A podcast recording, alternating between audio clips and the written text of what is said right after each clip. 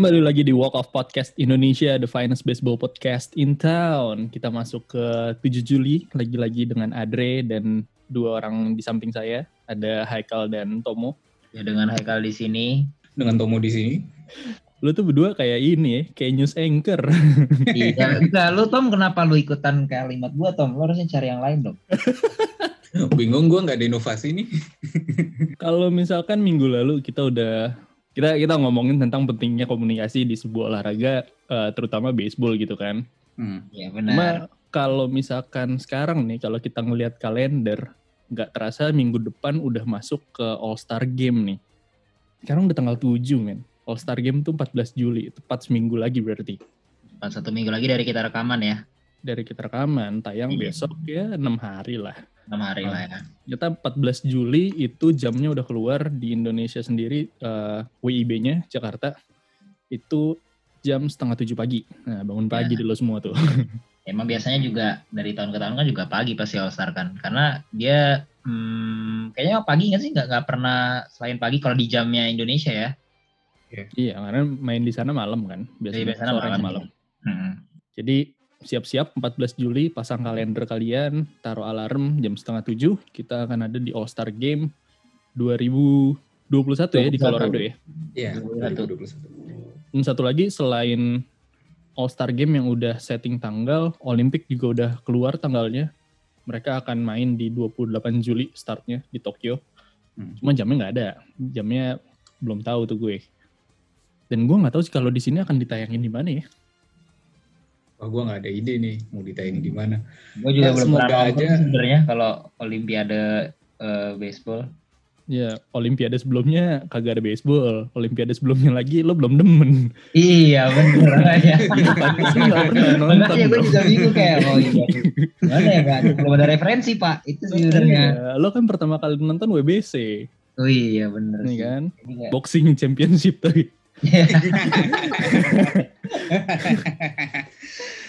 Ini bulan Juli jadi bulan yang padat banget untuk kalender baseball ya. Tadi All Star Game di 13-14, Olympic di 28 Juli, dan trade deadline juga nanti di 31 Juli.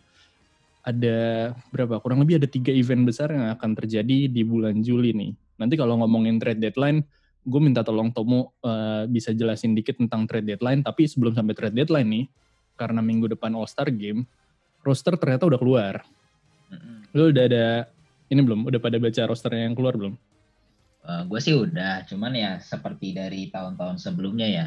Karena gue baru menikmati olahraga baseball juga di 2014-2015 ketika udah launch eh, roster IL dan NL ini pasti yang pertama ada di benak gue tuh adalah bakal seru apa enggak sih dengan susunan pemain kayak gini gitu kan. Nah emang biasanya building the hype-nya itu sih Dre kalau tahun ini ya gue lihat ya semua mata tertuju ke Otani dan Tati sih ya cuma ya gimana ya berhubung mereka juga starter ya gue berharap sih seru sih ya karena juga kan nggak nggak nggak mengejar hasil akhir ya tapi lebih kalau gue kalau All Star lebih ngeliat momen-momen yang serunya aja sih Exhibition kan sebenarnya Iya. All Star tuh nggak ada nggak ada hal yang dikejar juga.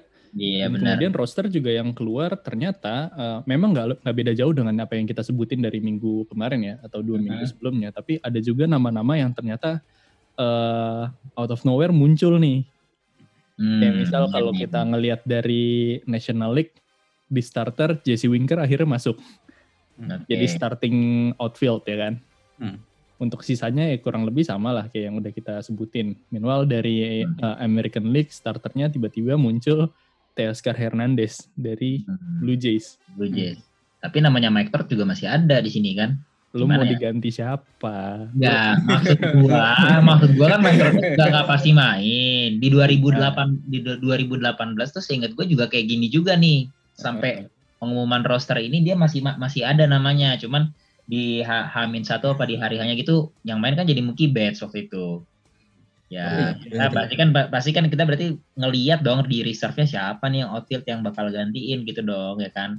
Hmm. Ya kalau misalnya hmm, Ya, da- dari reserve yang ini nih siapa? Kira-kira yang akan gantiin Mike Trout menurut lu siapa yang naik jadi starter? Tapi emang aturannya gimana sih? Gue juga agak agak agak lupa ya. Dia udah pasti harus dari reserve kan ya, nggak bisa ngambil orang baru lagi ya. Kalau seingat gua sih bisa ngambil dari reserve kan. Uh, cuman maksud gue maksud gue cuman reserve doang ya Tom ya. Jadi dia cuma harus misalnya Mike Trout nggak main, ya penggantinya Mike Trout tuh dari reserve gitu. Berarti sebenarnya secara total tuh AL tuh kurang satu dong dari jumlah semuanya. Atau mungkin ada kemungkinan Tapi ya. sebenarnya bisa ngambil dari ini sih. Dari roster apa ya pokoknya dari ada yang di snap juga bisa diambil gitu.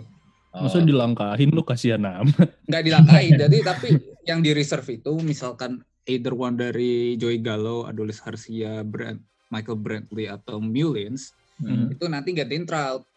Terus ada lagi yang digantiin satu lagi masuk Berarti masuk Oh, masuknya iya. ke reserve Ah, kan, tetap starter. harus Ya, reserve. nah iya maksud gue itu tuh. Jadi berarti kan kalaupun nanti Mike Trout nggak main, eh, reserve-nya ada yang naik jadi jadi starter, berarti tapi pos eh, jumlah reserve-nya tetap ada tambah satu lagi berarti gitu kan? normalnya Yes, gitu. iya, kalau Iya, nggak salah sih emang kayak gitu. ya.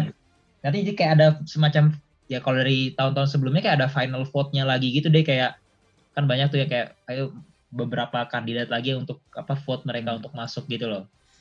Ya cadangannya lah berarti kan. Ya cadangannya sih. Yang Cuman menarik capek tahu nih mungkin juga Mike Trout main kan ya seru juga sih sebenarnya ngeliat Mike Trout main. Ya cuman emang udah lama aja nggak ngeliat ya. ya udah lama kan lagi sakit. Pak, mohon maaf.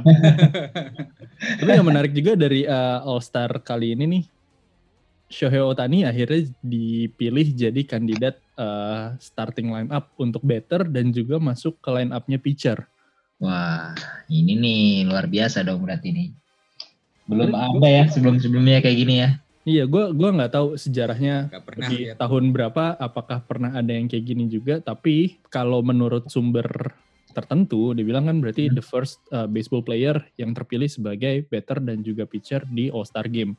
Berarti Hmm. asumsi gue adalah ini All Star Game pertama di mana ada pitcher dan batter itu satu nama yang sama dipilihnya. Hmm. Iya Nah sih. di starter kan dia masuk sebagai DH, Mm-mm. tapi dia juga jadi pitcher. Mm-mm. Kalau ada DH harusnya kan nggak ada pitcher, ya kan? Iya, berarti dia otomatis pilih salah satu nggak sih? Yang dia udah pasti DH ya, pasti dia gimana ya? Mungkin nanti Iya, waktu menurut di, gue gitu sih.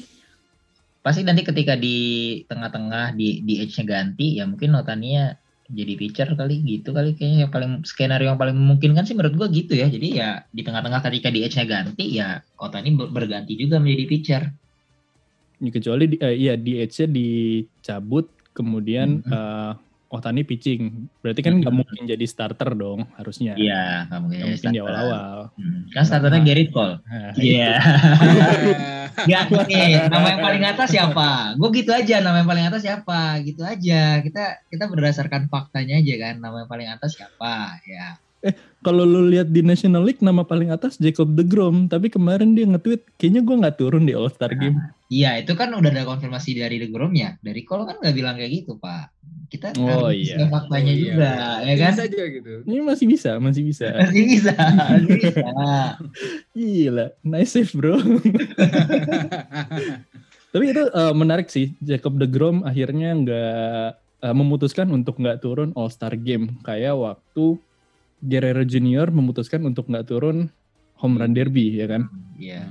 Kemarin kan dia bilang eh, dari tweetnya itu dia bilang kalau dia nggak mau turun Hmm. karena hari Minggunya dia masih pitching. Jadi Hmm. di pitching rotation itu dia kebagian pitching hari Minggu, kemudian All Star Game-nya hari Rabu. Hmm. Nah, waktu rest dia kan cuma dua hari ya kan. Hmm. Dan dia emang di first half udah cukup ngeluarin banyak tenaga untuk ya mempertahankan era, kemudian ya cukup beat up lah di di first half nih. Hmm. Kemudian dia dapat kesempatan untuk pitching di All Star Game tapi jedanya cuma dua hari. Menurut dia katanya sih nggak bijak kayaknya kalau misalkan gue maksain untuk turun All Star Game gitu. Kalau cuma dem- dalam tanda kutip demi fame ya. Toh juga kalau nggak turun All Star Game orang juga tahu gue All Star gitu kali. ya. Sebenarnya kalau menurut gue sih gimana ya, tergantung dari ma- mandangnya gimana juga nih. Hmm. Kalau dibilang ah, pasti ada juga pasti ada orang yang bakal berpikir kalau misalnya ya agak lebay juga sih sebenarnya ada Grom kayak menolak kesempatan untuk jadi eh, starting pitcher ya. Atau Hmm. juga seingat gue udah pernah belum sih The Grom tuh starting biasanya kan pasti antara pernah. pasti. Kershaw terus ya yang World Series World Series sih ya The Grom juga pernah World Series tapi setahu gue sih nggak nggak nggak pernah starting pitcher ya untuk di All Star All Star ini dan menurut gue itu sebuah kehormatan gitu lu ngebuka Hmm. All Star dan jadi starter starting pi- pitcher yang ya yang ngebuka gitu kan. Dan Hmm. biasanya setahu gue juga yang milih siapa nanti jadi starternya itu ya coachnya, manajernya, manajer kan berarti manajer yang masuk World Series tahun lalunya kan. Berarti nanti manajernya Dodger sama uh, Ray Rays. Gitu kan. Jadi Hmm. biasanya memang yang manajernya yang pilih siapa yang akan dia yang akan jadi starternya gitu. Hmm. Nah, kalau misalnya pun nanti si Dave Roberts ya pilih tetap milih DeGrom ya ya kita lihat aja sih gimana belum pernah kayak gini sih nolak di awal gitu. Kalau misalnya eh home run derby sih udah udah beberapa case ya memang nolak orang nggak mau nggak mau ikutan lagi gitu kan. Cuman kalau main di All Star nolak tuh karena gimana ya kalau misalnya ngebuka juga paling kan dia cuman satu setengah in atau dua in doang kan nggak bakal full juga Atau itu satu juga misalnya doang. hanya iya hanya entertain doang juga bisa diakalin lah sebenarnya Hmm. cuman ya kalau misalnya orangnya udah nggak mau ya buat apa dipaksa ya kan mengurangi resiko lah menurut gua. Ba- banyak yang pengen ngehajar The Grom kan sebenarnya. oh gitu iya apalagi Iya, dari bener. apalagi dari AL yang emang jarang ketemu feature-feature nasional kan. atau jangan ada Grom takut sama Judge plot twist Enggak. iya Judge itu betternya better ya bisa better atas sih sebenarnya. pasti better atas pak gue yakin nih pasti better atas kayaknya. Kali aja Judge better 4 ternyata inning satu cuma 1 2 3 terus ganti juga. bener juga sih bener juga Iya, bener better juga. 1 2 3 strike out misalkan atau ground out. Terus pas masuk better 4 ganti pitcher. Aduh. tapi seru tapi seru juga sih Dre. Kita belum belum belum sempat bahas juga nih line up-nya ya bakalan eh, betting line up-nya gimana nih. Kan biasanya emang kalau eh, All Star ini dilihatnya home run, terus power hitter atau lu berhasil membuat beberapa eh, momen yang heroik gitu kan. Lu jadi franchise eh, player gitu-gitu kan dari situ kan dinilainya kan. Tapi Hmm. line up itu kan otomatis sebenarnya kebanyakan ini better better 4, better 5 gitu-gitu kan. Nah, ya line up-nya juga hmm, gimana ya? Coba deh ke eh, singkat aja deh lihat yang yang American League deh. Lu nggak ngerasa apa nih kayak Nah, semuanya gue gak mau American League, National League aja. Ada. National League. Oh gitu. Ya deh, National League deh, boleh kalau Lo, lo, Nah, masalahnya kalau National- kalau kayak gitu. enggak kalau National League ini ketara pak masalahnya National League itu ada Tatis ada Acuna Junior itu bisa di atas kan betternya coba lu lihat makanya gue ambil yang American League bukan karena ada Aaron Judge-nya tapi lu lihat semua betternya di situ kalau nggak kalau Mike Trout, Mike Trout nggak main ya Hmm. itu yang yang better satu siapa Semien Semien bisa. Semien normalnya better satu pak. oh, emang dia better satu ya Ya di Blue Jays better satu makanya Better ya. kan digeser kelima dia. Hmm ya ada satu ya berarti yang lainnya semua udah power hitter semua kan sampai bawah tuh ya kecuali Hernandez doang ya kayaknya yang enggak sih Eh Oscar justru power hitter juga. power ini. hitter juga ya Hmm. Iya. Nah ini yang bingung kadang-kadang apakah Kevin Cash dengan inovasi yang aneh-aneh seperti naruh Mm-mm. siapa ya? Pokoknya dia tuh punya kebiasaan aneh kalau naruh hitter yang cepet di 4 Hmm. sama 5 gitu. Tapi Hmm. ya nggak tahu nih apakah dia akan melakukan hal yang sama gitu. Hmm. Tapi sebenarnya tapi ya terlepas dari itu semua yang uniknya lagi nih ya. Gua gua belum lihat juga sih dari tahun-tahun sebelumnya gimana ya kalau dari susunan line up-nya. Tapi untuk tahun ini kalau dilihat nih itu yang starting itu nggak ada dari tim manajernya nggak sih? Iya. Ya dong, nggak ada kan? Iya bener Iya, bener. iya. Bener kan? Nggak ada kan bener. dari, dari dari National League nggak ada dari Dodgers sama sekali kecuali nanti bahkan pitchernya juga nggak ada ya. Pitcher Pitcher Dodgers nggak ada. Nggak ada kan?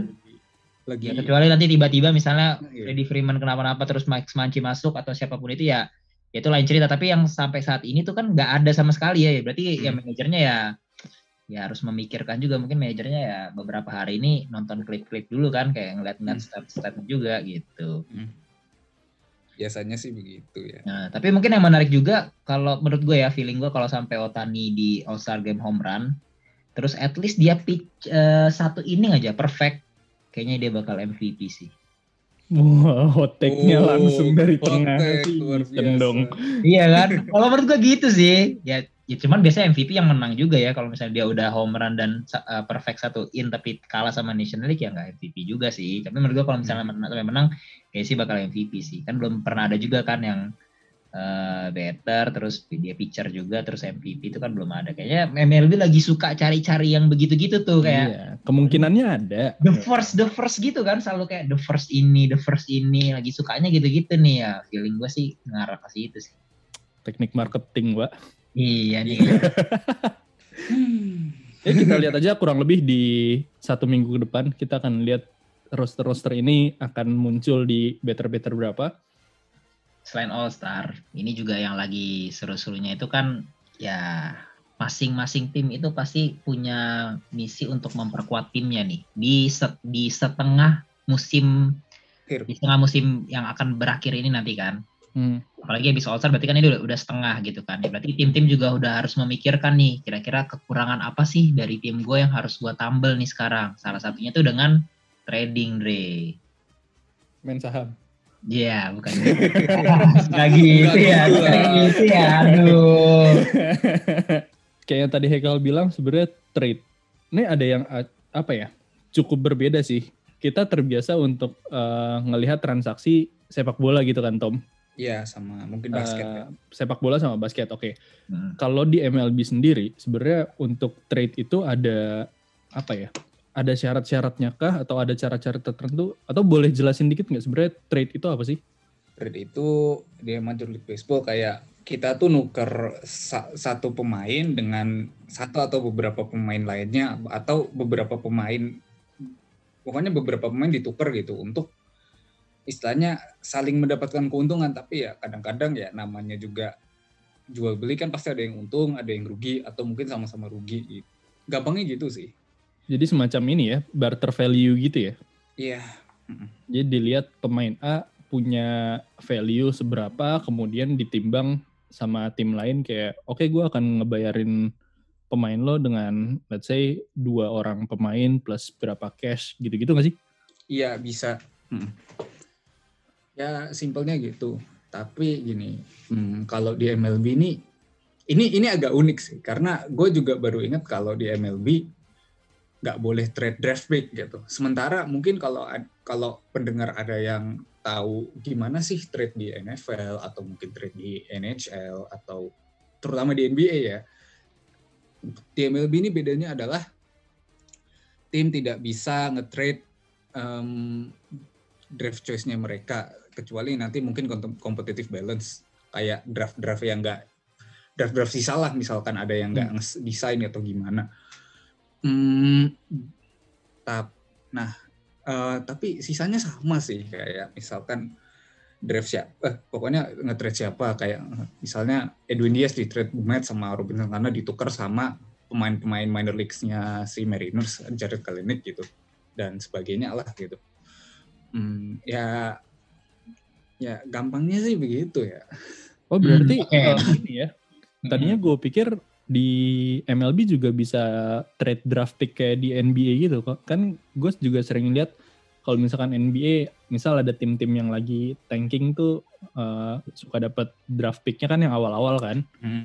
Itu kadang suka di trade juga ke tim lain yang memang membutuhkan draft-draft awal gitu. Gue pikir itu terjadi di MLB juga, enggak ya? Enggak, Enggak. karena ya gimana ya MLB kan emang minor league-nya banyak kan. Banyak minor league-nya ada Ah, oke. banyak ke bawah. Tapi eh, kar- karena nggak bisa nge-draft draft pick itu mereka juga bisa kayak ngedraft pemain yang dibuang dari 40 man roster gitu. Jadi kan di MLB itu ada 40, ada namanya 40 man roster. Jadi kayak sekitar 26 pemain yang aktif sama 14 cadangan. Tahu-tahu satu ada yang cedera, terus satu ada yang masuk injured list gitu. Dan em, ada satu klausul di mana pemain MLB itu nggak bisa apa ya bisa nolak bahwa dia body trade. Jadi kayak ada namanya rule 10 and 5 rule. Jadi pemain yang udah 10 season penuh di satu tim eh udah 10 season penuh di di MLB dan 5 season penuh di satu tim tuh bisa larang lar- ngelarang-larang gua nggak mau di trade nih atau gini gini gini. Dan di MLB juga ada namanya no trade clauses. Jadi kayak pemain itu kalau ketika sign kontrak nggak nggak apa ya bisa pokoknya bisa bikin satu perjanjian bahwa pemain itu nggak usah eh nggak boleh Nggak boleh di trade. nggak nggak boleh di trade ke tim ke tim tertentu atau ke nggak boleh di trade sama sekali gitu full no Hmm. trade clause Berarti kayak contoh cukup ini ya, menurut gue cukup fair juga untuk pemainnya. Let's say kalau kita ngomongin yang tadi lo bilang ada eh, 10-5 rules. Ketika lo udah 10 season main di MLB, at least dengan 5 uh, season main di tim yang sama, lu punya hak untuk menolak ketika mau di trade gitu kan. Iya. Yeah. Berarti gue ngelihatnya apa ya? Si player ngerasa dihargain gitu nggak sih Tom? Ada ada ada sebuah bentuk uh, penghargaan untuk player bahwa ya lo udah loyal sama tim ini sampai 5 season dan lo juga di MLB udah veteran dan ya udah kita nggak akan seenaknya untuk tiba-tiba ngelihat oh pemain permainan lo udah mulai turun dan kita butuh pengganti lo gue tiba-tiba trade lo gitu nggak bisa berarti? Ya nggak bisa. Ya loyalitas lah. Kayak MLB kan menghargai loyalitas walaupun ya kadang ada pemain yang hobinya cuma sign kontrak setahun.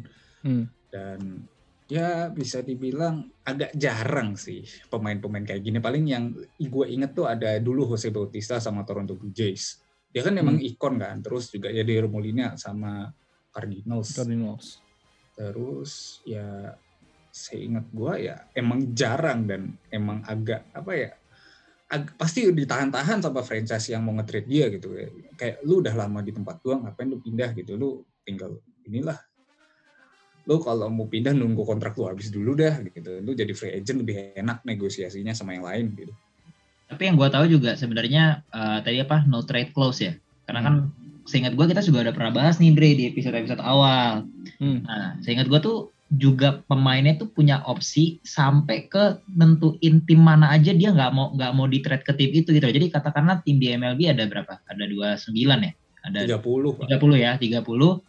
Itu dia nggak mau di trade misalnya ke cuma 25 tim, tapi 5 timnya lagi masih available itu bisa tuh tahu tahu gue ya. Seingat gue tuh hmm, bisa hmm. tuh. Jadi kayak dia bisa yeah, pilih yeah. misalnya gue nggak mau main di tim yang ini ini ini aja, tapi gue masih ada hak untuk kalau lu mau trade gue ke tim yang ini ini doang. Jadi kayak hmm ya selain menurut gue selain privilege dihargain dia juga bisa menentukan at least kalau gue di trade tuh gue mau ke mana aja sih gitu loh bahkan hmm. kalau gue nggak salah sih bisa bahkan cuma satu atau dua tim atau tiga tim dong bisa juga gitu ya, ya.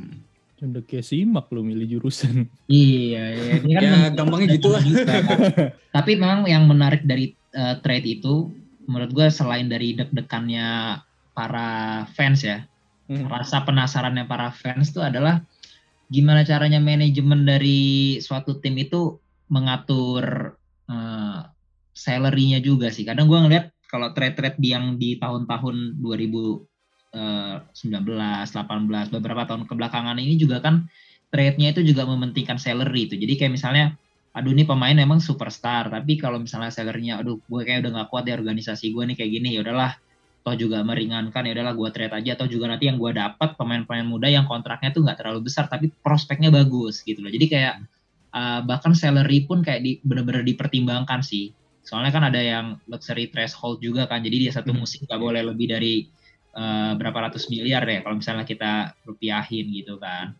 Itu menurut gue seru juga sih jadi kayak ya sebenarnya awal awalnya kan untuk ngejaga keseimbangan kan. Maksudnya kita tahu pemain superstar pasti digajinya mahal gitu loh. Jadi kalau hmm. misalnya lu terlalu banyak superstar di tim lu ya gajinya mahal banyak juga kan nggak mungkin juga akan fair untuk ke tim-tim yang lain. Sebenarnya hmm. awal asal mulai sih dari situ. Cuman makin ke sini makin ke sini gue ngeliat kayak oh iya impactnya tuh gede juga sih. Jadi at least lu kalau mau nge apa ya ngerekrut uh, superstar banyak ya negosiator lo harus sejago dewa sih menurut gue kayak lo harus bisa hmm. push itu salary mereka nggak sampai uh, over budget gitu kan itu menurut gue seru sih. Nih kalau ngomong-ngomong soal superstar dari masing-masing tim kemarin tuh gue sempat baca-baca trade rumors udah banyak apa ya beberapa superstar dari tim-tim tertentu tuh mau dipindah tanganin ke tim lain. Waduh, gila. Pengalihan hak. Iya. Yeah. Yeah. Lo mentang-mentang lagi kuliah hukum. Pengalihan. Nih sekarang uh, Trevor Story digadang-gadang lagi mau dipindahin ke White Sox bareng sama Adam Frazier-nya dari hmm. Pirates. Ini Adam Frazier kan lagi naik jadi All Star nih, ya kan? Hmm. Trevor Story kita tahu lah dia di Rockies udah lama, ya nama Rockies sudah melekat hmm. ke Story kayak nama Rockies melekat ke Tulowitzki menurut gue. Kemudian mereka hmm. mau pindah ke White Sox. Hmm. itu sebenarnya peran dari Trevor Story di Rockies sama perannya Adam Frazier di Pirates tuh sepenting apa sih? Karena let's say kalau misalnya kita ngomongin Pirates ya lo tau lah di season ini lagi busuk banget kan. Ya. Yeah. Dari kemarin juga ya walaupun lagi winning streak, lagi winning 3 streak cuma game behindnya 18 setengah apa mau Iya. ngejar apa. Kemudian Rockies juga di peringkat 4 dengan game behind 16 setengah walaupun di bawahnya ada Diamondbacks. Nah, menurut lo dari oke dari Hekel ataupun Tomo, Trevor Story sama Adam Frazier sebenarnya mereka tuh berdampak banget nggak sih buat tim mereka sekarang kalau misalkan mereka pindah ke White Sox. Sementara White Sox lagi bagus-bagusnya gitu. Trevor Story ya apa ya pokoknya Trevor Story is a big name di Colorado itu sendiri Hmm. ya walaupun ya bisa dibilang ya untuk sampai selevel Tulowitzki sih belum cuma udah pasti dia salah satu bigger name yang orang pada kenal dan orang asosiasiin sama Colorado Rockies tapi pindah ke White Sox ini eh, bagi gua kayak ada suatu tanda tanya besar deh dibandingin kalau Adam Frazier ke White Sox kan Mhm. karena gini, White Sox ini nggak punya second base. Nick, Nick Madrigal ab- habis sampai musim ini cedera karena cedera kan. Em, apakah Story mau eh, pindah posisi ke second? Atau apakah tim Anderson rela posisinya di short digan- eh, ditukar sama Story? Ini gue nggak tahu. Apakah nanti negosiasinya Larusa bakal kayak gimana? Kalau menurut gue ya eh, logi lebih logis mindahin Adam Frazier ke White Sox. Tapi damage-nya ya gue nggak tahu bakal nge-trade prospek sih. Nggak bakal nge-trade pemain-pemain yang ini kan. Karena menurut gue rosternya udah solid kalau ya pokoknya hmm, in every trade there is a risk and you shall know it gitu Lu gimana Story, kalau ya, kira-kira? mungkin Eka lah Oke, menurut gua, sip. Oke. Em, lu mau gua bahasnya dari sudut pandang mana dulu nih, asik. Iya. Anjir. Ya, gue dari dulu, gue Angka dari dulu. Dari dari dari dari ini ya, dari dari tim yang mau nukernya dulu ya. Berarti dari eh, Rockies sama Pirates ya. Oh, mungkin lebih kalau ke Rockies itu Rockies ini pernah gue suka banget nonton tuh waktu masih ada Renado, Story, terus dia juga ada Blackman dulu kan 2000 berapa tuh 18 atau 19 ya. Itu Iya, itu, itu seru banget sumpah itu menurut gue uh, line up mereka paling keren waktu itu ya. Kan Arenado sekarang udah udah pindah juga. Nah, kalau menurut gue sebenarnya gini. Kalau dari Rockies-nya sendiri sih eh, tergantung nih. Maksudnya gini, gue juga belum lihat lagi kontraknya si Story itu sampai kapan gitu loh. Jadi kadang eh, mungkin tadi ada yang ke skip sedikit sih kita bahas di trade tadi. Kadang ada tim juga yang ngesiasatin sama kayak bola. Jadi kalau misalnya sebelum kontraknya itu habis, ini ma- pemain masih punya value, gua ambil deh pemain muda dari tim lain. Dia mau maksimalin di situ tuh. Daripada ini pemain habis kontraknya atau juga kita tahu dari sekarang ini dia nggak mau perpanjang kontrak di tim kita. Jadi buat apa juga dipertahanin kan gitu kan. Hmm. Nah, mungkin kalau misalnya story ini habis atau expired di 2021, let's say 2021 ya. Mhm. Ya menurut gua win solution sih bagi Rockies untuk dia trade sekarang kalau dia tahu kalau misalnya si Rocky, eh, Story ini nggak mau perpanjang juga gitu. Toh dia dapat pemain eh, pemain muda juga kan pasti dan value-nya gede karena Story ya bisa dibilang sekarang franchise play- player lah menggantikan Arenado kan. Hmm. Nah kalau yang eh, Fraser sih gue kurang kurang paham ya kalau organisasinya Pirates ini berhubung mereka per, pengu- eh, perkumpulan perompak ya gue nggak tahu juga. Kan. Jadi gimana gue nggak tahu. Cuman kurang lebih mungkin sama juga ya kayak Hmm. yang Rockies tadi ya memaksimalkan kontraknya. Tapi kalau dari sudut pandang White Sox menurut gue agak aneh sih karena gue ngeliat mereka lagi bagus-bagusnya nge-rebuild beberapa tahun ini dia habis-habisin semua pemain-pemainnya diganti sama pemain-pemain muda semua bahkan mereka sampai rela eh, nge-trade eh, Quintana ya kalau gue nggak salah ketika itu gue lagi suka-suka banget tuh sama Quintana di trade juga gue bilang buset ngeri juga nih berarti kan. Nah tapi dengan dia mau nge-trade story sama Fraser kalau yang di apa yang bargaining chipnya itu gede banget menurut gue jadi aneh sih. Kayak ya lu berarti nggak nggak apa ya nggak komit dengan rebuild tim lu loh gitu. Dan dan memang temptation lu untuk eh, untuk nge-trade Hmm. apalagi di masa-masa trade lain kayak gini itu gede banget sih untuk tim-tim yang lagi nge-rebuild kadang mereka Hmm. juga mikir kan aduh kalau gua nggak trade sekarang sementara gua lagi jadi contender gimana nih kan nggak ada yang tahu juga di musim depan White Sox akan flop atau gimana kan Hmm. nah itu juga seru sih tapi menurut gua kalau White Sox sampai trade ini dan yang mereka berikan itu terlalu gede ya menurut gua agak fail aja sih rebuild mereka beberapa tahun terakhir ini sih gitu sih Apa mungkin menurut gue masa-masa rebuild-nya mereka udah selesai dan sekarang mereka mau retain.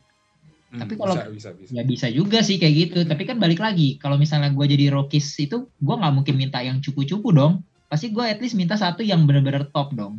Misalnya siapa ya? Tim Anderson pindah ke sana Iya. tukeran sama Story. Iya, bisa. Cuma sementara menurut gua tim Anderson benar-benar ya sekarang mungkin ya ya top playernya lah ya, top player Hmm. nomor satunya kan. Hmm. Dan menurut gua agak ya kalau misalnya pilihannya kayak gitu mending enggak sih. Mending kalau ke- iya lebih lebih cari ke kalau misalnya gitu lo mungkin lebih cari ke eh, prospeknya yang masih minor eh, minor league kali ya. Jadi Hmm. lebih lebih lebih apa ya lebih make sense aja sih buat White Sox tetap nge-maintain dia eh, apa punya timnya itu gitu sih. Ini terjadi juga di Mets. Eh, rumornya Chris Bryant dari Cubs mau ke Mets kan. Hmm. Di saat Mets lagi tinggi-tingginya, ya walaupun eh, kemarin habis kalah juga, tapi tetap dia nyaman banget dengan belakangnya Phillies itu 4 game behind dibanding mereka. Kemudian rumornya mau narik Chris Bryant dari Cubs. Sekarang eh, third base-nya Mets siapa sih Tom? Eh, Seingat gua terakhir itu siapa Luis Giorgio sama Jonathan Villar. Tapi ya gimana ya orang orang tahunya eh, setelah David Wright pensiun nggak ada nggak ada istilahnya nggak Iya, ada yang ada lagi yang terkenal besar di third base gitu. base-nya.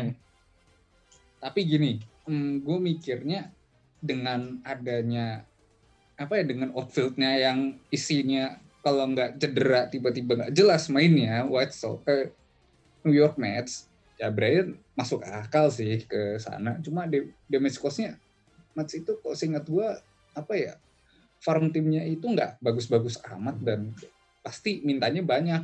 Cubs pasti mintanya banyak karena farm timnya nggak sama-sama jelek gitu Soalnya sebenarnya Chris Iya. Bryant bisa main di outfield juga kan. iya Jadi makanya eh, masuk akal lah memungkinkan untuk dia pindah ke Mets cuma yang tadi lo bilang ya damage cost-nya akan gede banget nih karena Hmm. dalam tanda kutip Chris Bryant juga seorang superstar di Cubs Hmm. All Star Game juga langganan gitu kan Hmm. pernah MVP, pernah Rookie of the Year.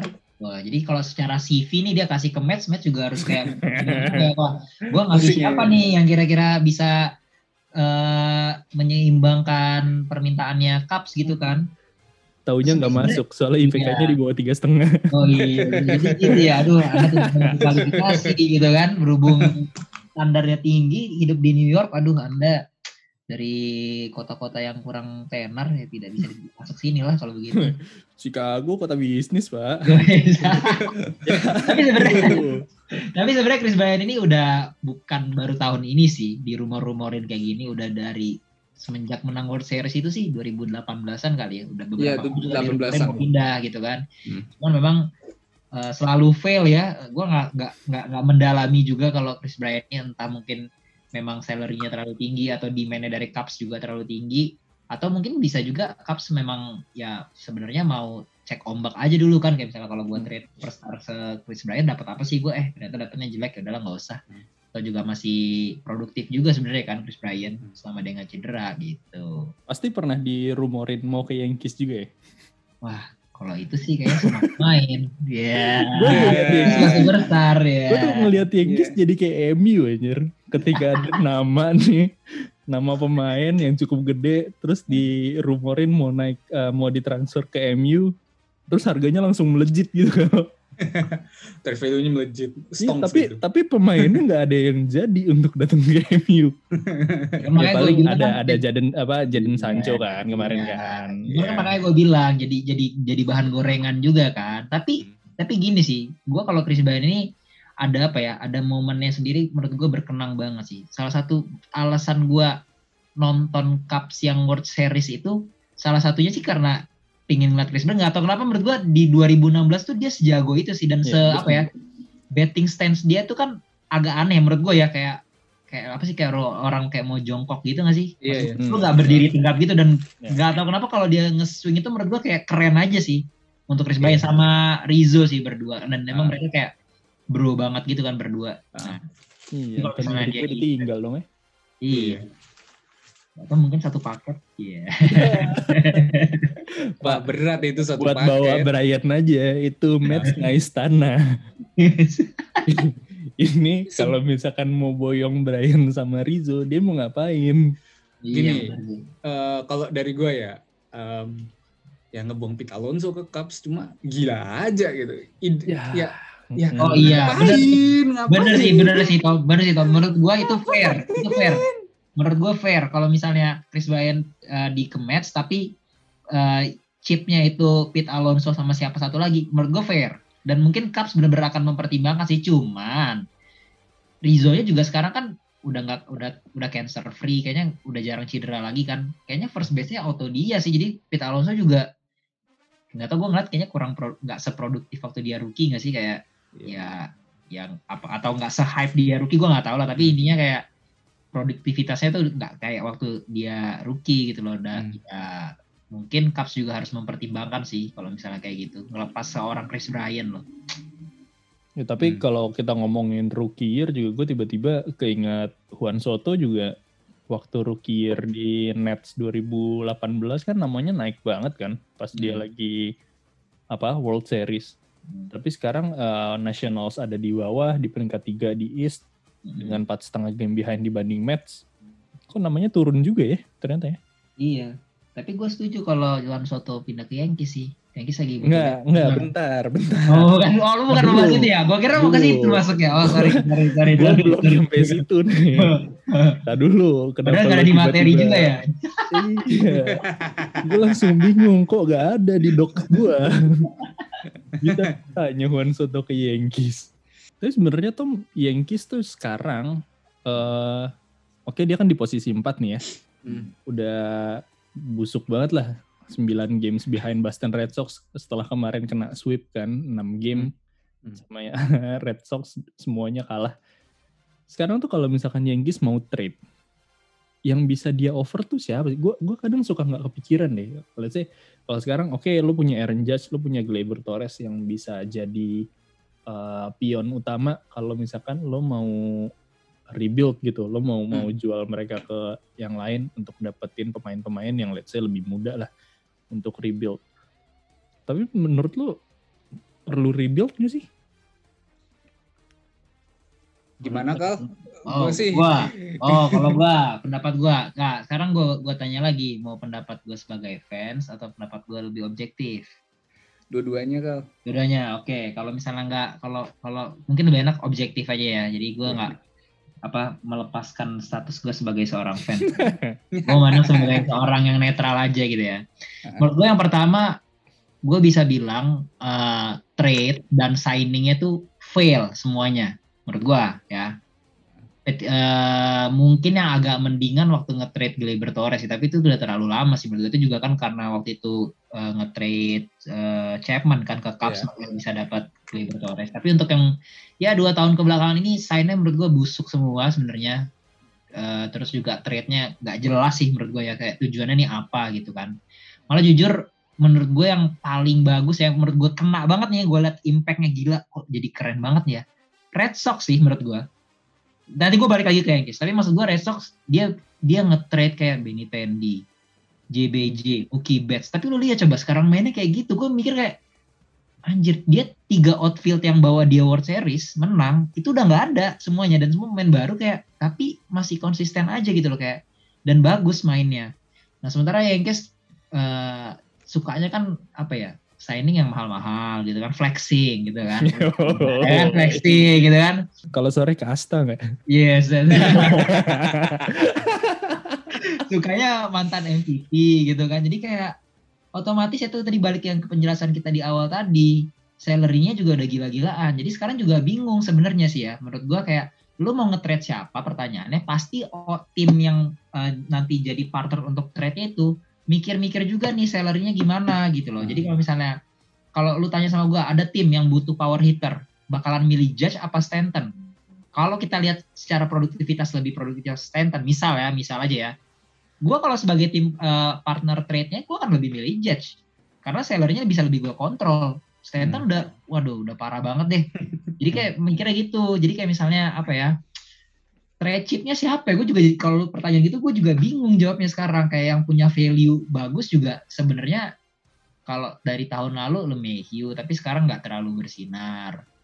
Siapa ya? Paling ya mungkin yang masih muda-muda sih, tapi juga dapetnya nggak mungkin yang superstar banget lah. Kayak misalnya hmm. lu berharap dapat siapa? Dapat bahkan gue bilang lu berharap dapat Kevin Gausman sekarang dari Giants menurut gue itu bakal mahal banget sih kayak nggak ada juga sih kalau yang bisa di trade dari Yankees. Tapi ya kalau harus menjawab siapa yang bisa di trade dari Yankees sekarang, uh, secara realistis sih menurut gua kalau dari better itu paling Torres ya sebenarnya yang paling hmm. paling paling value for money. Hmm. Terus mungkin juga Judge. Ya tapi kayaknya nggak mungkin sih kalau Judge. Frazier sih paling kalau dari betternya kalau pitchernya itu sebenarnya tadinya menurut gue ya tadinya itu Michael King tapi ternyata ya gimana Tom? Lu bisa lihat sendiri lah gue juga kayak aduh kok kok, kok jadi seperti ini? Chad Green sama nah. Montgomery masih bisa di trade nggak sih sebenarnya tergantung ya bi kalau tanya kalau, kalau pertanyaannya bisa apa nggak bisa ya Tom ya? bisa, ya iya, iya, iya bisa. Juga bisa. Karena gini. Oh kecuali Aaron Judge, Aaron Judge nggak bisa. Iya, Soalnya kalau dia di trade mesti bongkar stadion. iya, harus bongkar dulu. Langsung dia gitu Chamber, Pak. Iya, kalau dia mau pindah, ya? kalau dia mau pindah, bleacher lo bisa dibuat chamber nggak? Nggak bisa ya. gitu lah, ada ada gitu kan. nah tapi tadi balik lagi Dre, kalau pertanyaan bisa apa nggak bisa. Cuman hmm akan ada pertanyaan berikutnya. Mau apa kagak? Maksud gue gini oke okay, Chad Green kemarin apa? Yang lu lihat apa? Karena dia immaculate inning kemarin. Menurut gue nggak bisa jadi patokan juga gitu loh. Hmm. orang kalau menurut gue tim sekarang tuh lebih milih kayak konsistennya konsistensinya gak sih? Nah itu gue mau ngomong. kayak kayak yeah. Montgomery. Gue bukannya apa-apa ya. Menurut gue dia injury prone. Hmm. menurut yeah. gue dia injury prone. Karena gini kayak kalau lu lihat statistik dia main itu kayak uh, pertama gak konsisten udah pasti Terus yang kedua kayak misalnya berapa inning dia cedera. Emang gak parah sih, cuman menurut gua annoying aja gak sih kayak masa lu baru main tiga inning tak cedera, terus lu nggak main di uh, match yang berikutnya lu di agendakan untuk main, tapi lu main di match uh, berikutnya lagi. Menurut gua agak agak ganggu aja sih ya kalau lu mau trade di yang setengah musim hmm. ini lagi, ya trade lah bener-bener yang value banget sih untuk lu main di position gitu loh. Nah kalau hmm. misalnya tadi apa? Tadi yang gue mikir ya Michael King, Devi Garcia, cuman buset dah dimasukin ke Major League kayak kayak apa ya, kayak kayak cuman penghibur doang jadinya kayak aduh gue juga bingung sebenarnya. Hmm. Uh, menurut gue ini nggak memungkinkan nggak kan 28 Olimpik mulai ya. Hmm. Uh, eh, gue lupa Tom kalau trade deadline itu kalau misalkan dari luar MLB pemberlakuannya gimana sih? Let's say kita mau narik uh, pemain NPB atau KBO ke MLB itu ada tanggal tertentu nggak? Atau masih dalam jangka waktu trade deadline ini? Ingat gue sih enggak, tapi kalau mau ngambil pemain dari KBO atau NPB pasti ngambilnya di akhir musim. Karena ada juga namanya dari NPB atau KBO itu namanya mereka tuh ngepost pemain buat dibit sama MLB jadi ya jangan berharap lah. Berarti nggak uh, kemungkinannya tertutup lah ya kalau misalkan tertutup. di tengah-tengah season kayak gini ya udah nggak mungkin lah gitu. Dan nggak ada juga belum ada belum ada yang kayak gitu ya terlepas dari belum ada yang pernah kayak gitu dan nggak dimungkinkan juga nggak sih? Aturannya juga nggak mungkin gitu. nggak mungkin kan? Sehingga gue aturannya nggak mungkin. Ya gue gue ingetnya kayak waktu siapa namanya? Uh, yang ke race dari NPB susu gue iya susu gue itu kan nunggu sampai akhir musim dulu kan. Terus di itu setelah setelah Premier 12 ya? Apa setelah WBC ya? Dia naiknya setelah tuh. Premier 12 pak. Setelah Premier 12 kan Ah. Kemudian akhirnya dia masuk ke uh, eh, MLB karena memang dilihat pas lagi Premier 12 juga dia punya spotlight yang cukup gede uh. dan akhirnya ditarik kayak Kikuchi ke eh Kikuchi ke Seattle ya? Iya ke Seattle. Itu awal musim kan Kikuchi? Iya awal musim dia. Berarti rata-rata kalau misalkan dari luar MLB untuk masuk ke MLB itu di awal musim ya. Hmm. Hmm. Sementara kalau yang di tengah-tengah musim kayak gini biasanya trade-nya antar tim MLB aja. Uh, hmm. Tapi gini ada pengecualian mungkin kayak Sunya Maguchi kan kayak kok namanya udah nggak ada lagi di MLB jadi gini dia tuh ke dibuang dalam tanda kutip dibuang Toronto Blue Jays ke San Francisco Giants hmm. terus main di minornya San Francisco nggak jelas. Dan istilahnya dia minta voluntarily dilepas sama San Francisco. Terus akhirnya dia dikembaliin ke Yomiuri tapi gue nggak tahu itu tahapnya kayak bagaimana. Karena tapi gampangnya karena dia nggak masuk ke 40 man roster. Kalau mau dimasukin 40 man roster kan ngajak ribut hmm. gitu gampangnya gitu. Berarti sekarang dia udah main di Giants lagi Yomiuri Giants lagi? Di main di Yomiuri lagi. Kayak waktu si siapa? Kal pitchernya Yankees? Tanaka hmm. nah, sekarang kan main di Eagles kan hmm. itu awal musim juga Oh, itu awal musim dia Awal kan minta musim sih balik. baru. Dia minta balik kan nggak salah. Iya. Itu awal musim awal musim kemarin baru kan karena Iya. itu kontraknya juga habis nggak nggak Nah, diperpanjang Nggak kan. diperpanjang. Nah, dan tim yang lain juga kayak nggak ada yang mau nge-sign gitu kan umurnya juga. Umur juga tua, gitu kayaknya tua. Covid juga. Apa? Resiko kan? Kenapa deh? kenapa tiba-tiba covid? Kalau covid aja gue kan gini, gue salah denger apa gimana sih kayak ah, karena Oh. gini, karena gini kal, karena gini efek kal. efek efek Eh, AKM. agak agak ini juga kan rata-rata tim juga duitnya lagi tekor gitu kan bayar Nah. Tanaka pasti mahal gitu Eh, otomatis nggak mau mending istilahnya ak- akhirnya Tanaka memutuskan ya udah dah gue balik aja ke Jepang. Gaji gue gaji mereka dipotong PCR nggak ya? Nggak tahu ya kan lo setiap tanding pasti cek dong. Katakanlah PCR setiap setiap kali ngecek kalau di Jakarta pakai rate tujuh ratus ribu ya sejuta lah biar gampang gitu. Ah. terus lo kali 162 162 juta tuh hilang satu player iya Iya, cuman kan Ya, di sana kan juga kayaknya udah udah nggak gitu, udah ini kan kayaknya maksudnya udah nggak harus ada tes tes gitu lagi nggak sih? Kayaknya udah lebih kebal gitu. Sekarang gue ngeliat kayak penonton penontonnya juga udah berkerumun berkerumun gitu sekarang. Hmm. oh maksud lo Indonesia penanganannya lelet oh Iya. politik nih. Politik. Aldi Aldi Alderwan Iya. pertanyaan terakhir sebelum gue tutup. AL atau NL yang menang Gua AL sih, gue selalu milih AL. ya lu mah subjektif Tom gimana Tom? Nah, enggak enggak gitu. jangan jangan dibahas satu episode lagi nih ntar nih lu bahas Tom lu NL AL kalau dari gua gua karena um, World Series udah nggak pakai home field advantage berdasarkan Oh, ya. game. Ya. hmm.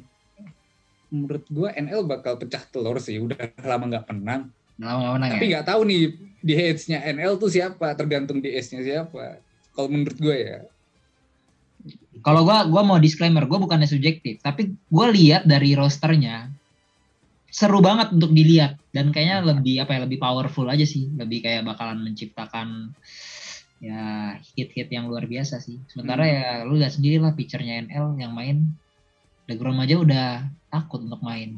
Iya, kita tungguin aja Gerrit Cole di Yang, hari yang, Iya. yang, best, yang best pitcher aja takut ngadepin rosternya. Ah, Pak?